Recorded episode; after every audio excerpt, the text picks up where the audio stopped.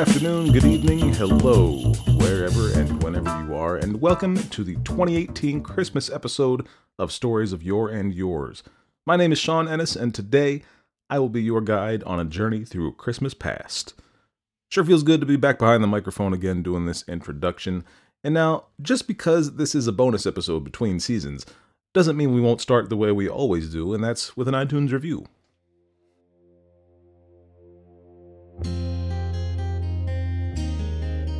Time Honored Stories Told with Timeless Skill by Stephen J54. This is an immersive and nuanced experience. Classic stories brought to life by a talented storyteller who obviously appreciates the material and takes pride in his craft.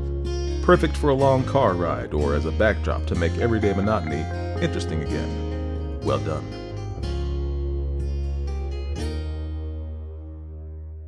Many thanks to Stephen J54 for the kind words. I used to work with a guy named Stephen J54. It is certainly a small world. Now, we've got a few more reviews lined up for season two, but don't let that stop you from leaving your own review. There is certainly plenty of room for more. You can also get in touch with the show on social media, whether that's on Facebook, Twitter, or Instagram at SYY Podcast.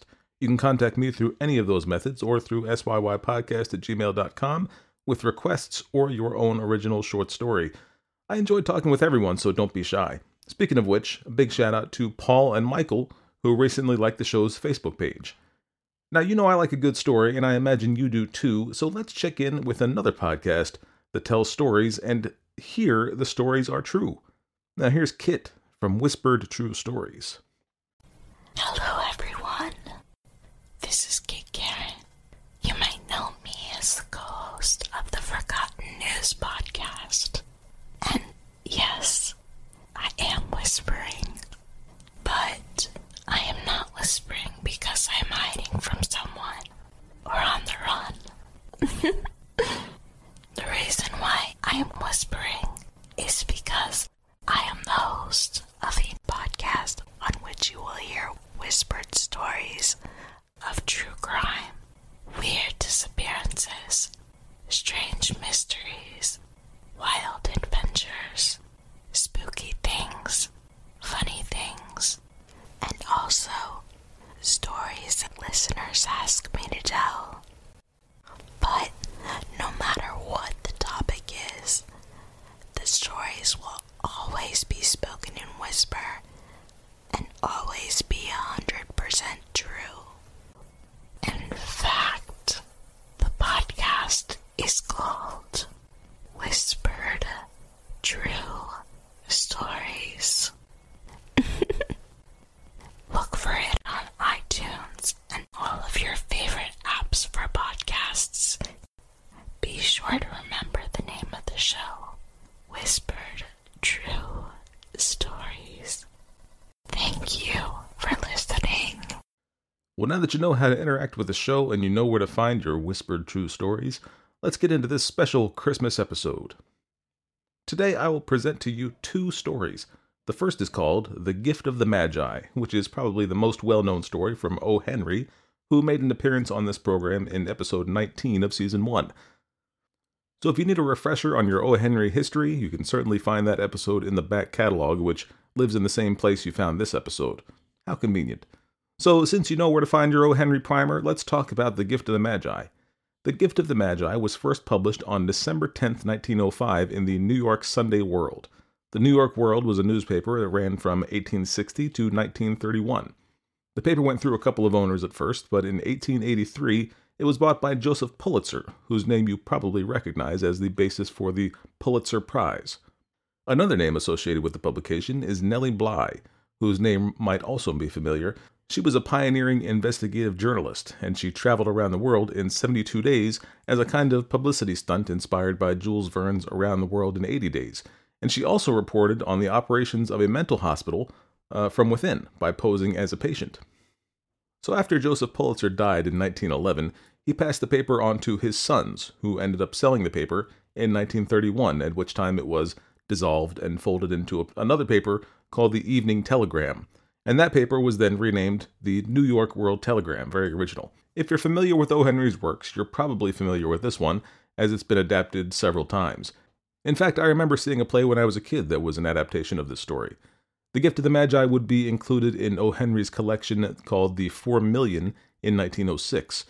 One more note on this story you'll notice that I've got a special guest as the voice of Della.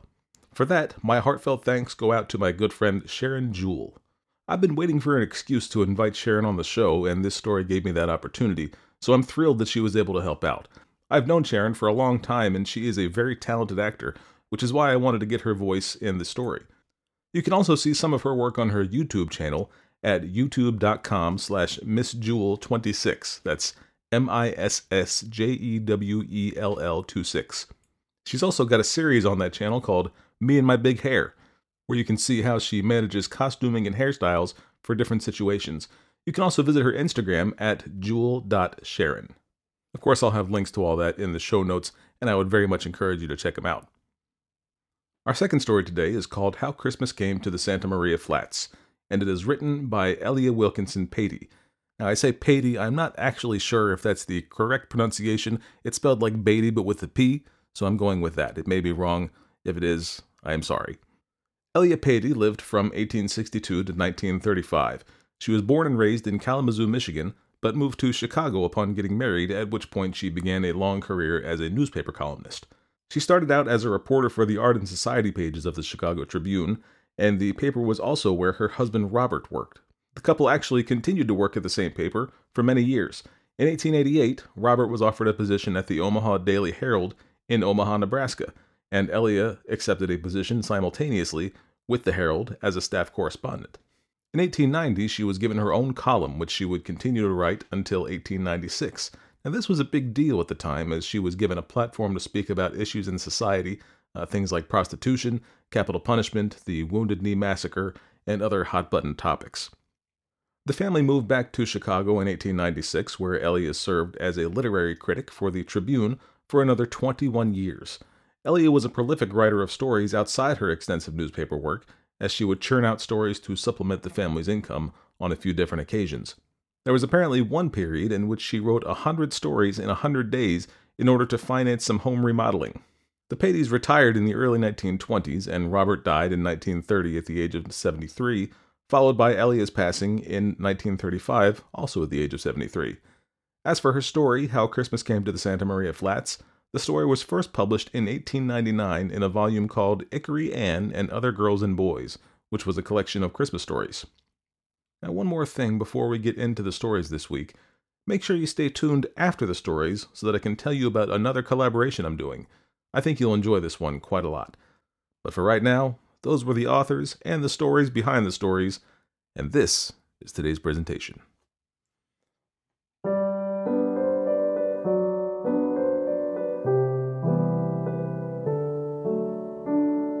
The Gift of the Magi by O. Henry. One dollar and eighty-seven cents. That was all, and sixty cents of it was in pennies. Pennies saved one and two at a time by bulldozing the grocer and the vegetable man and the butcher until one's cheeks burned with the silent imputation of parsimony that such close dealing implied. Three times Della counted it. One dollar and eighty-seven cents, and the next day would be Christmas. There was nearly nothing to do but flop down on the shabby little couch and howl. So Della did it, which instigates the moral reflection that life is made up of sobs, sniffles, and smiles, with sniffles predominating. While the mistress of the home is gradually subsiding from the first stage to the second, take a look at the home. A furnished flat at $8 per week. It did not exactly beggar description, but it certainly had that word on the lookout for the mendicancy squad. In the vestibule below was a letter box into which no letter would go, and an electric button from which no mortal finger could coax a ring. Also appertaining thereunto was a card bearing the name Mr. James Dillingham Young. The Dillingham had been flung to the breeze during a former period of prosperity when its possessor was being paid $30 per week. Now, when the income was shrunk to $20, the letters of Dillingham looked blurred, as though they were thinking seriously of contracting to a modest and unassuming D. But whenever Mr. James Dillingham Young came home and reached his flat above, he was called Jim, and greatly hugged by Mrs. James Dillingham Young, already introduced to you as Della, which is all very good.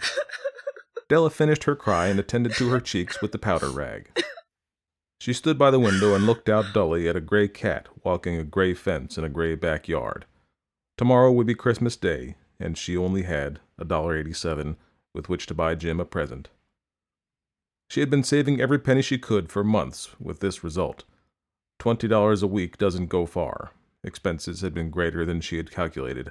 They always are. Only a dollar eighty-seven to buy a present for Jim. Her Jim. Many a happy hour she had spent planning for something nice for him, something fine and rare and sterling, something just a little bit near to being worthy of the honor of being owned by Jim. There was a pier glass between the windows of the room. Perhaps you have seen a pier glass in an eight dollar flat. A very thin and very agile person may, by observing the reflection in a rapid sequence of longitudinal strips, obtain a fairly accurate conception of his looks. Della, being slender, had mastered the art. Suddenly she whirled from the window and stood before the glass. Her eyes were shining brilliantly, but her face had lost its color within twenty seconds. Rapidly she pulled down her hair and let it fall to its full length.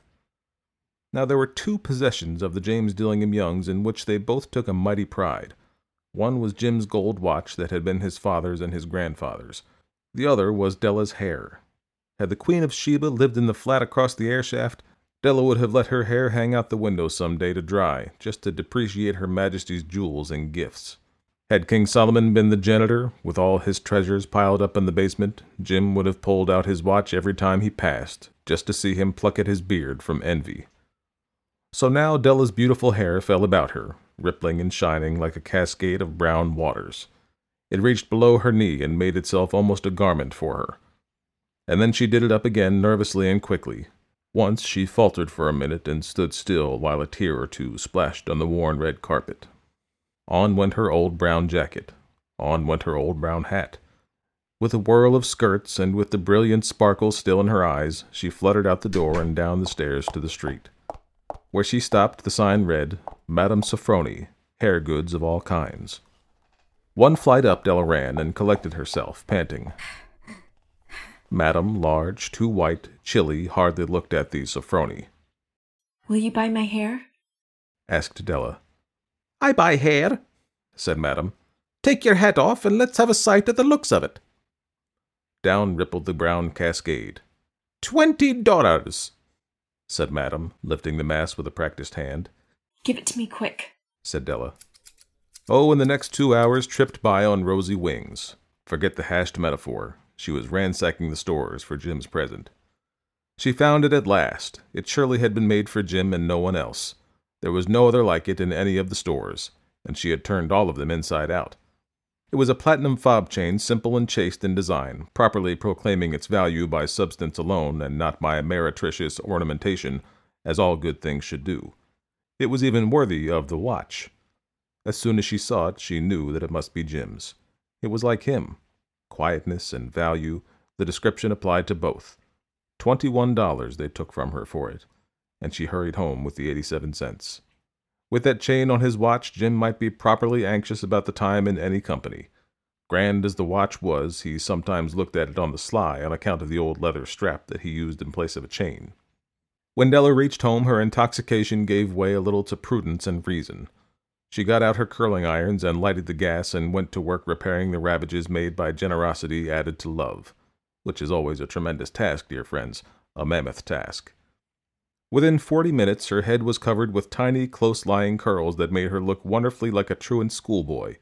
She looked at her reflection in the mirror, long, carefully, and critically. If Jim doesn't kill me, she said to herself, before he takes a second look at me, he'll say I look like a Coney Island chorus girl. But what could I do? Oh, what could I do with a dollar and eighty-seven cents? At seven o'clock, the coffee was made and the frying pan was on the back of the stove, hot and ready to cook the chops. Jim was never late. Della doubled the fob chain in her hand and sat on the corner of the table near the door that he always entered. Then she heard his step on the stair away down the first flight, and she turned white just for a moment. She had a habit for saying little silent prayers about the simplest everyday things, and now she whispered, Please, God, Make him think I'm still pretty. The door opened and Jim stepped in and closed it. He looked thin and very serious. Poor fellow, he was only twenty two, and to be burdened with a family. He needed a new overcoat and he was without gloves. Jim stopped inside the door, as immovable as a setter at the scent of a quail. His eyes were fixed upon Della, and there was an expression in them that she could not read, and it terrified her. It was not anger, nor surprise, nor disapproval, nor horror, nor any of the sentiments that she had been prepared for. He simply stared at her fixedly with that peculiar expression on his face. Della wriggled off the table and went for him. Jim, darling, She cried. don't look at me that way. I had my hair cut off and sold because I couldn't have lived through Christmas without giving you a present. It'll grow out again. You won't mind. Will you? I just had to do it. My hair grows awfully fast. Say Merry Christmas, Jim, and let's be happy. You don't know what a nice, what a beautiful, nice gift I've got for you. You've uh, cut off your hair? asked Jim, laboriously, as if he had not arrived at that patent fact yet, even after the hardest mental labor. Cut it off and sold it. Said Della. Don't you like me just as well, anyhow? I'm me without my hair, ain't I? Jim looked about the room curiously. You say your hair is gone, he said, with an air of almost idiocy. You needn't look for it. Said Della. It's sold, I tell you, sold and gone, too. It's Christmas Eve, boy. Be good to me, for it went for you. Maybe the hairs of my head were numbered, She went on with sudden serious sweetness. but nobody could ever count my love for you. Shall I put the chops on, Jim? Out of his trance, Jim seemed quickly to wake. He enfolded his Della. For ten seconds, let us regard with discreet scrutiny some inconsequential object in the other direction. Eight dollars a week or a million a year. What is the difference? A mathematician or a wit would give you the wrong answer. The Magi brought valuable gifts, but that was not among them. This dark assertion will be illuminated later on. Jim drew a package from his overcoat pocket and threw it upon the table. Don't make any mistake, Dell, he said. I don't think there's anything in the way of a haircut or a shave or a shampoo that could make me like my girl any less. But if you'll unwrap that package, you may see why you had me going for a while at first. White fingers and nimble tore at the string and paper, and then an ecstatic scream of joy, and then, alas, a quick change to hysterical tears and wails, necessitating the immediate employment of all the comforting powers of the lord of the flat. For there lay the combs, A set of combs, side and back, that Della had worshipped long in a Broadway window. Beautiful combs, pure tortoise shell, with jeweled rims, just the shade to wear in the beautiful vanished hair. They were expensive combs, she knew, and her heart had simply craved and yearned over them without the least hope of possession. And now they were hers. But the tresses that should have adorned the coveted adornments were gone. But she hugged them to her bosom, and at length she was able to look up with dim eyes and a smile and say, My hair grows so fast, Jim. and then Della leaped up like a little singed cat and cried, Oh, oh! Jim had not yet seen his beautiful present. She held it out to him eagerly upon her open palm. The dull, precious metal seemed to flash with a reflection of her bright and ardent spirit. Isn't it a dandy, Jim? I hunted all over town to find it. You'll have to look at the time a hundred times a day now. Give me your watch. I want to see how it looks on it. Instead of obeying, Jim tumbled down on the couch and put his hands under the back of his head and smiled. Dell, said he, let's put our Christmas presents away and keep 'em a while. They're too nice to use just at present. I sold the watch to get money to buy your combs. And now, suppose you put the chops on. The Magi, as you know, were wise men, wonderfully wise men, who brought gifts to the babe in the manger. They invented the art of giving Christmas presents. Being wise, their gifts were no doubt wise ones, possibly bearing the privilege of exchange in case of duplication. And here I have lamely related to you the uneventful chronicle of two foolish children in a flat, who most unwisely sacrificed for each other the greatest treasures of their house. But in a last word to the wise of these days, let it be said that of all who give gifts, these two were the wisest. Of all who give and receive gifts, such as they are wisest. Everywhere they are wisest. They are the Magi.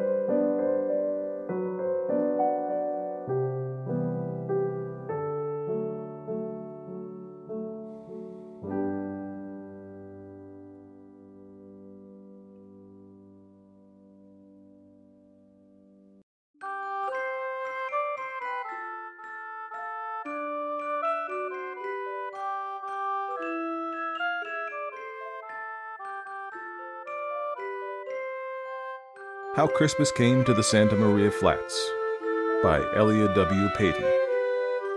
There were 26 flat children, and none of them had ever been flat children until that year. Previously, they had all been home children, and as such had, of course, had beautiful Christmases, in which their relations with Santa Claus had been of the most intimate and personal nature. Now, owing to their residence in the Santa Maria Flats and the lease, all was changed. The lease was a strange forbiddance, a ukase issued by a tyrant, which took from children their natural liberties and rights. Though to be sure, as every one of the flat children knew, they were in the greatest kind of luck to be allowed to live at all, and especially were they fortunate past the lot of children to be permitted to live in a flat. There were many flats in the great city, so polished and carved and burnished and belacquered that children were not allowed to enter within the portals save on visits of ceremony in charge of parents or governesses. And in one flat where Cecil de Koven LeBaron was born, just by accident and without intending any harm, he was evicted along with his parents by the time he reached the age where he seemed likely to be graduated from the go kart. And yet that flat had not nearly so imposing a name as the Santa Maria. The 26 children of the Santa Maria flats belonged to 20 families. All of these 20 families were peculiar, as you might learn any day by interviewing the families concerning one another. But they bore with each other's peculiarities quite cheerfully and spoke in the hall when they met. Sometimes this tolerance would even extend to conversation about the janitor, a thin creature who did the work of five men. The ladies complained that he never smiled. I wouldn't so much mind the hot water pipes leaking now and then, the ladies would remark in the vestibule, rustling their skirts to show they wore silk petticoats. If only the janitor would smile. But he looks like a cemetery. I know it, would be the response. I told Mr. Wilberforce last night that if he would only get a cheerful janitor, I wouldn't mind our having rubber instead of Axminster on the stairs. You know we were promised Axminster when we moved in, would be the plaintive response. The ladies would stand together for a moment, wrapped in gloomy reflection, and then part. The kitchen and nursemaids felt on the subject too. If Carl Carlson would only smile, they used to exclaim in sibilant whispers as they passed on the way to the laundry. If he'd come in and joke while we was washing. Only Kara Johnson never said anything on the subject because she knew why Carlson didn't smile, and was sorry for it, and would have made it all right if it hadn't been for Lars Larson.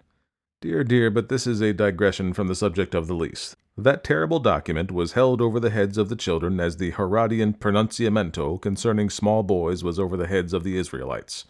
It was in the lease not to run, not to jump, not to yell. It was in the lease not to sing in the halls, not to call from story to story, not to slide down the banisters, and there were blocks of banisters so smooth and wide and beautiful that the attraction between them and the seats of little boys' trousers was like the attraction of a magnet for a nail. Yet not a leg, crooked nor straight, fat or thin, was ever to be thrown over these polished surfaces. It was in the lease, too, that no peddler or agent or suspicious stranger was to enter the Santa Maria, neither by the front door nor the back. The janitor stood in his uniform at the rear, and the lackey in his uniform at the front, to prevent any such intrusion upon the privacy of the aristocratic Santa Marias. The lackey, who politely directed people and summoned elevators, and whistled up tubes and rang bells, thus conducting the complex social life of those favorite apartments, was not one to make a mistake and admit any person not calculated to ornament the front parlors of the flatters. It was this that worried the children. For how could such a dear, disorderly, democratic rascal as the children's saint ever hope to gain a pass to that exclusive entrance and get up to the rooms of the flat children? You can see for yourself, said Ernest, who lived on the first floor, to Roderick, who lived on the fourth that if Santa Claus can't get up the front stairs and can't get up the back stairs, that all he can do is come down the chimney. And he can't come down the chimney, at least he can't get out of the fireplace. Why not?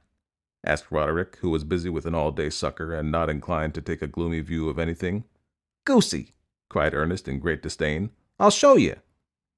And he led Roderick with his sucker right into the best parlor where the fireplace was, and showed him an awful thing. Of course, to the ordinary observer, there was nothing awful about the fireplace. Everything in the way of bric-a-brac possessed by the Santa Maria Flatters was artistic. It may have been in the least that only people with aesthetic tastes were to be admitted to the apartments.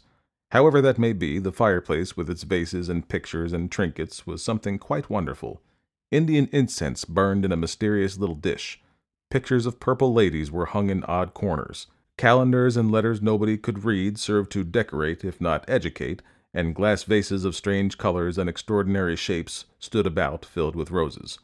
None of these things were awful, at least nobody would have dared to say they were, But what was awful was the formation of the grate. It was not a hospitable place with andirons where noble logs of wood could be laid for the burning, nor did it have a generous iron basket where honest anthracite could glow away into the nights. Not a bit of it. It held a vertical plate of stuff that looked like dirty cotton wool, on which a tiny blue flame leaped when the gas was turned on and ignited. You can see for yourself, said Ernest tragically. Roderick could see for himself. There was an inch wide opening down which the friend of children could squeeze himself, and, as everybody knows, he needs a good deal of room now, for he has grown portly with age, and his pack every year becomes bigger, owing to the ever increasing number of girls and boys he has to supply. Jiminy, said Roderick, and dropped his all day sucker on the old Bokhara rug that Ernest's mamma had bought the week before at a fashionable furnishing shop, and which had given the sore throat to all the family owing to some cunning little germs that had come over with the rug to see what the American throats were like. Oh me, yes, but Roderick could see. Anybody could see. And a boy could see better than anybody. Let's go see the telephone boy, said Roderick. This seemed to be the wisest thing to do. When in doubt, all the children went to the telephone boy, who was the most fascinating person, with knowledge of the most wonderful kind, and of a nature to throw that of Miss Scheyerhardt quite, quite in the shade, which, considering how long that loquacious lady had been in a shade, is perhaps not surprising. The telephone boy knew the answers to all the conundrums in the world, and a way out of nearly all troubles such as are likely to overtake boys and girls. But now he had no suggestions to offer, and could speak no comfortable words. He can't get into the front, and he can't get into the back, and he can't come down no chimney in this here house, and I tell you those, he said, and shut his mouth grimly, while cold apprehension crept around Ernest's heart and took the sweetness out of Roderick's sucker. Nevertheless, hope springs eternal, and the boys each individually asked their fathers, tremendously wise and good men, if they thought there was any hope that Santa Claus would get into the Santa Maria flats. And each of the fathers looked up from his paper and said he'd be blessed if he did and the words sunk deep and deep and drew the tears when the doors were closed and the soft black was all about and nobody could laugh because a boy was found crying. The girls cried too, for the awful news was whistled up tubes and whistled down tubes till all twenty six flat children knew about it. The next day was talked over in the brick court where the children used to go and shout and race.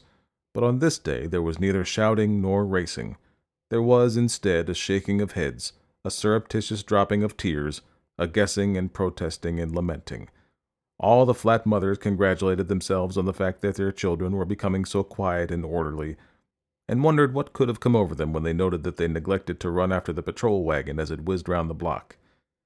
It was decided, after a solemn talk, that every child should go to its own fireplace and investigate. In the event of any fireplace being found with an opening big enough to admit Santa Claus, a note should be left directing him along the halls to the other apartments. A spirit of universal brotherhood had taken possession of the Santa Maria Flatters. Misery bound them together. But the investigation proved to be disheartening. The cruel asbestos grates were everywhere. Hope lay strangled. As time went on, melancholy settled upon the flat children. The parents noted it, and wondered if there could be sewer gas in the apartments. One overanxious mother called in a physician, who gave the poor little child some medicine which made it quite ill. No one suspected the truth, though the children were often heard to say that it was evident that there was to be no Christmas for them. But then, what more natural for a child to say? Thus hoping to win protestations, so the mothers reasoned, and let their mark pass. The day before Christmas was gray and dismal. There was no wind, indeed, there was a sort of tightness in the air, as if the supply of freshness had given out. People had headaches, even the telephone boy was cross and none of the spirit of the time appeared to enliven the flat children. There appeared to be no stir, no mystery. No whisperings went on in the corners, or at least so it seemed to the sad babies of the Santa Maria. It's as plain as a monkey on a hand organ, said the telephone boy to the attendants at his salon in the basement, that there ain't to be no Christmas for we. No, not for we. Had not Dorothy produced at this junction from the folds of her fluffy silken skirts several substantial sticks of gum, there is no saying to what depths of discouragement the flat children would have fallen. About six o'clock it seemed as if the children would smother for lack of air. It was very peculiar. Even the janitor noticed it. He spoke about it to Kara at the head of the back stairs, and she held her hand so as to let him see the new silver ring on her fourth finger, and he let go of the rope on the elevator to which he was standing and dropped to the bottom of the shaft, so that Kara sent up a wild hello of alarm. But the janitor emerged as melancholy and unruffled as ever, only looking at his watch to see if it had been stopped by the concussion. The telephone boy, who usually got a bit of something hot sent down to him from one of the tables, owing to the fact that he never ate any meal save breakfast at home, was quite forgotten on this day, and dined off two russet apples, and drew up his belt to stop the ache, for the telephone boy was growing very fast indeed, in spite of his poverty, and couldn't seem to stop growing somehow, although he said to himself every day that it was perfectly brutal of him to keep on that way when his mother had so many mouths to feed. Well, well, the tightness of the air got worse. Everyone was cross at dinner and complained of feeling tired afterward, and of wanting to go to bed.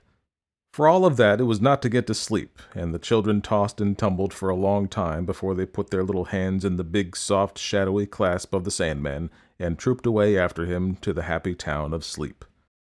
It seemed to the flat children that they had been asleep but a few moments when there came a terrible burst of wind that shook even the great house to its foundations. Actually, as they sat up in bed and called to their parents or their nurses, their voices seemed smothered with roar. Could it be that the wind was a great wild beast with a hundred tongues which licked at the roof of the building?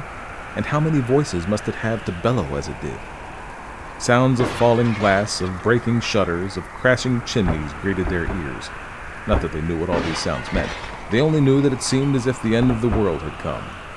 Ernest, miserable as he was, wondered if the telephone boy had gotten safely home or if he were alone in the drafty room in the basement. And Roderick hugged his big brother, who slept with him, and said, Now I lay me, three times running, as fast as ever his tongue would say it. After a terrible time, the wind settled down into a steady howl like a hungry wolf, and the children went to sleep, worn out with fright and conscious that the bedclothes could not keep out the cold. Dawn came. The children awoke, shivering. They sat up in bed and looked about them. Yes, they did, the whole twenty six of them in their different apartments and their different homes. And what do you suppose they saw? What do you suppose those twenty six flat children saw as they looked about them? Why, stockings, stuffed full, and trees hung full, and boxes packed full. Yes, they did. It was Christmas morning, and the bells were ringing, and all the little flat children were laughing, for Santa Claus had come. He really had come. In the wind and wild weather, while the tongues of the wind licked hungrily at the roof, while the wind howled like a hungry wolf, he had crept in somehow, and laughing, no doubt, and chuckling without question, he had filled the stockings and the trees and the boxes. dear me, dear me, but it was a happy time. It makes me out of breath to think what a happy time it was, and how surprised the flat children were, and how they wondered how it could ever have happened. But they found out, of course. It happened in the simplest way. Every skylight in the place was blown off and away, and that was how the wind howled so, and how the bedclothes would not keep the children warm, and how Santa Claus got in. The wind corkscrewed down into these holes, and the reckless children, with their drums and dolls, their guns and toy dishes, danced around in the maelstrom and sang, Here's where Santa Claus came, this is how he got in, we should count it a sin, yes, count it a shame, if it hurt when he fell on the floor. Roderick's sister, who was clever for a child of her age and who had read Monte Cristo ten times though she was only eleven, wrote this poem, which everyone thought very fine. And of course, all the parents thought and said that Santa Claus must have jumped down the skylights.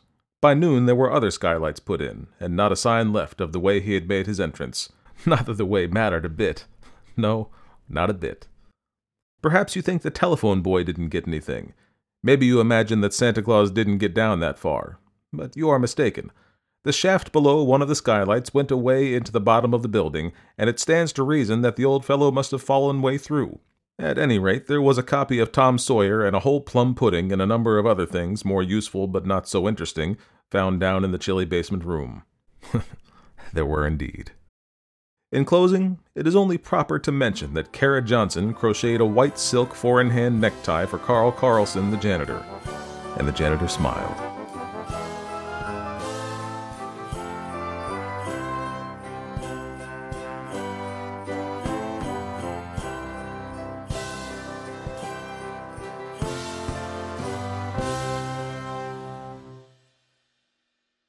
The moral of today's stories is that you should never underestimate the power of love or Santa Claus. Thanks again to my friend Sharon Jewell for helping out with the gift of the Magi, and make sure you check out her links in the show notes. And of course, as you know, this is a Christmas special, and I've got another collaboration coming very soon. This episode releases on December 19th, and the collaboration I'm doing is with the Get Grim podcast. I'll be voicing some characters for a two part story that Kayla from Get Grim is putting together. I've had a lot of fun recording it, and I think you'll enjoy it. So make sure you check that out. Part 1 drops on the 23rd, so that's this coming Sunday if you're listening on Wednesday, the day of release. And Part 2 will drop on Christmas Eve, and that's Monday, December 24th. So I very much encourage you to check that out. And while you are waiting, you can download her most recent episode, which is a history of Santa Claus. That was really interesting. Get Grim, as you may know from the last episode where Kayla was a guest here, is a fairy tale podcast that releases every other week, and it's suitable for all ages. I'm a subscriber myself, and you should be too.